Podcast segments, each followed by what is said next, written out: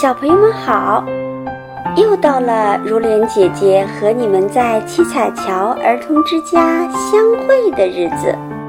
在上一期的节目中啊，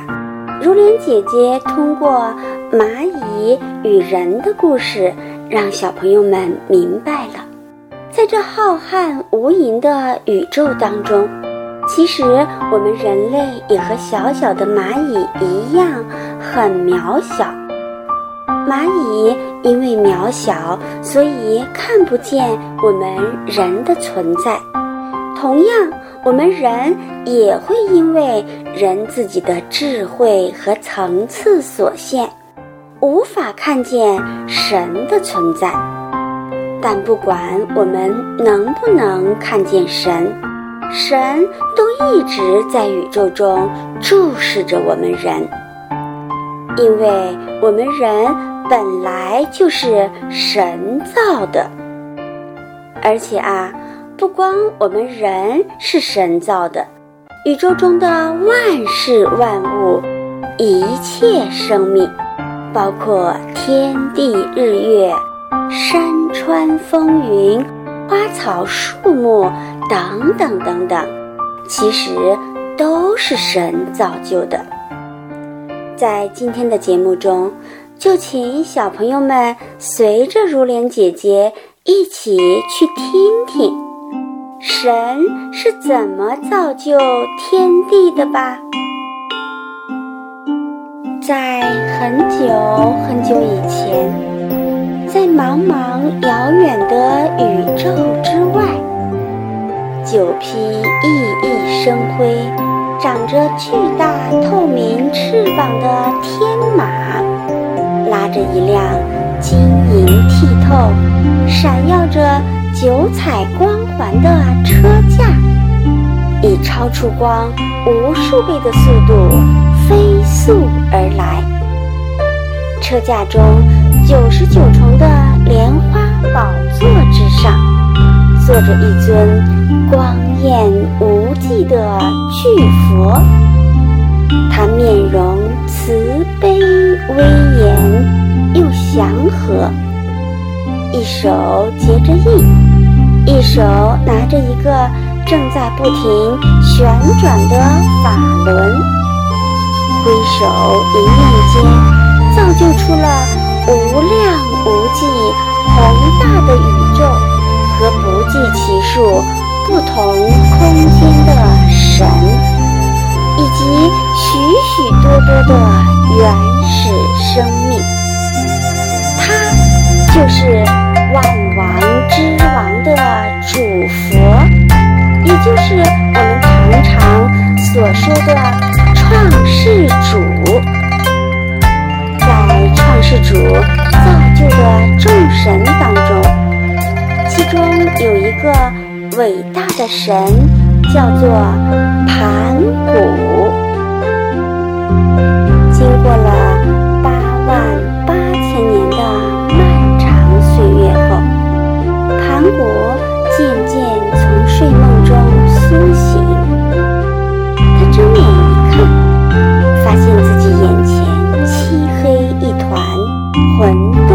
一片。他抬头想要坐起身来，谁知咚的一声，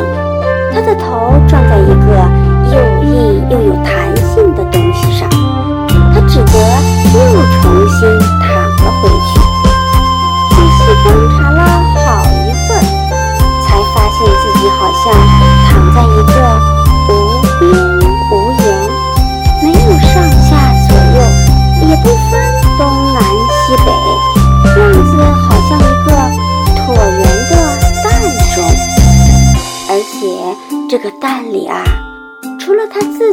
以外，到处都是浑浑沌沌的絮状物质，其他什么也没有。他想，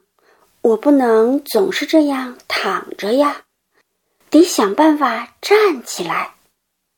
于是他用意念造出了一把巨斧，用力一劈，砰的一声巨响，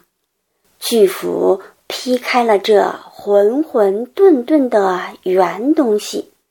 随后他慢慢地站了起来，谁知随着他这一站，竟然按着他的身高形成了一个高一万八千丈、宽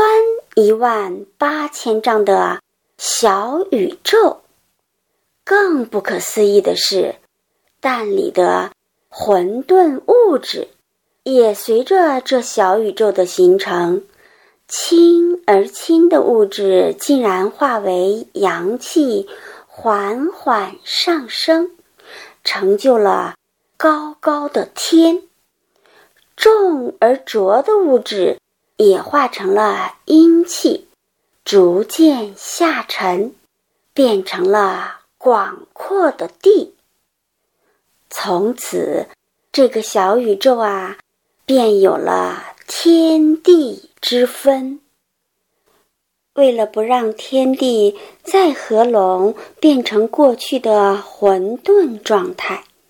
盘古便一直保持着站立的状态。这一天，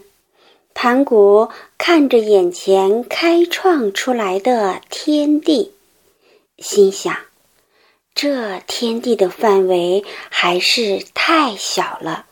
我得让它变大点。怎么办呢？盘古想了想，随即便发出了一念，让这天地随着我身体的生长扩大吧。从此以后啊，盘古便让自己每日长高一丈，果然，天便也随之每日增高一丈。地呢，同样啊，也每日增多一丈。这样又经过了八万八千年后，天高得不能再高，地也广得不能再广了。这时盘古自己呀，也变成了一个九万九千丈高的巨神。不过他仍然像一根柱子一样撑着天和地。顶天立地的盘古看着眼前这空荡荡的宽阔天地，渐渐陷入了沉思。我造就了一个这么大范围的天地，可里面却光光的，什么也没有，这怎么能行呢？我得想办法让这天地间繁荣起来。于是盘古巨神便动手解开了自己头上的发髻，将一头茂密的孔雀蓝般美丽的长发随风飘散，让它变成了天上宇宙中的银河。接着他用自己的左眼造了一个耀眼的太阳，又用自己的右眼造了一轮皎洁的月亮，让自己满脸的胡须都变成天上闪烁的星星，自己的双眉变成天空中的云彩，然后让太阳和月亮轮流的在天上飞行。这样一来，天地间便有了白天和黑夜。因为天地是盘古开辟出来的，所以他的情绪有什么变化，天地也会跟着发生不同的变化。于是盘古便把他的情绪演化成了天地间四季的气候变化，他把高兴时的情绪演化成天空晴朗、阳光明媚、万里无云、暖风习习，他把发怒的情绪变化成阴云密布、电闪雷鸣、狂风呼啸，他把哭泣落下的眼泪幻化成天地间的甘霖雨露，他把他呼出的所有气息幻化成了天地间需要的氧气、氢气和氮气等等。可是盘古巨神还是觉得天地间不够繁荣，于是他又躺倒在了大地上，让他的头部化为了东岳泰山，他的两脚化为了西岳华山，把他肚子隆起的地方化为中岳嵩山，他的两个肩胛，一个成为了南岳衡山，另一个成为了北岳衡山，四肢变化成了大地上的其他山脉，让他全身的汗毛都演变成了生长的树木和花草，全身的血液都演变成了滋润大地的江河湖海，内脏和身体里的骨骼也都变成了大地中丰富的各类矿产。最后他将他所有的精华幻化成了钻石、黄金与珠宝。就这样，伟大的盘古巨神在开创了天地之后，为了让天地间能变得更加丰富多彩，把自己的一切都奉献给了大地。亲爱的小朋友们，故事听到这儿，你们是不是都觉得盘古巨神很伟大呀？是不是也都在内心深处感恩盘古巨神为我们开创了天地？其实啊，在我们中华民族人类文明历史发展进程中，一直都有着许许多多的神在关注和帮助着我们人，只是因为历史太过久远，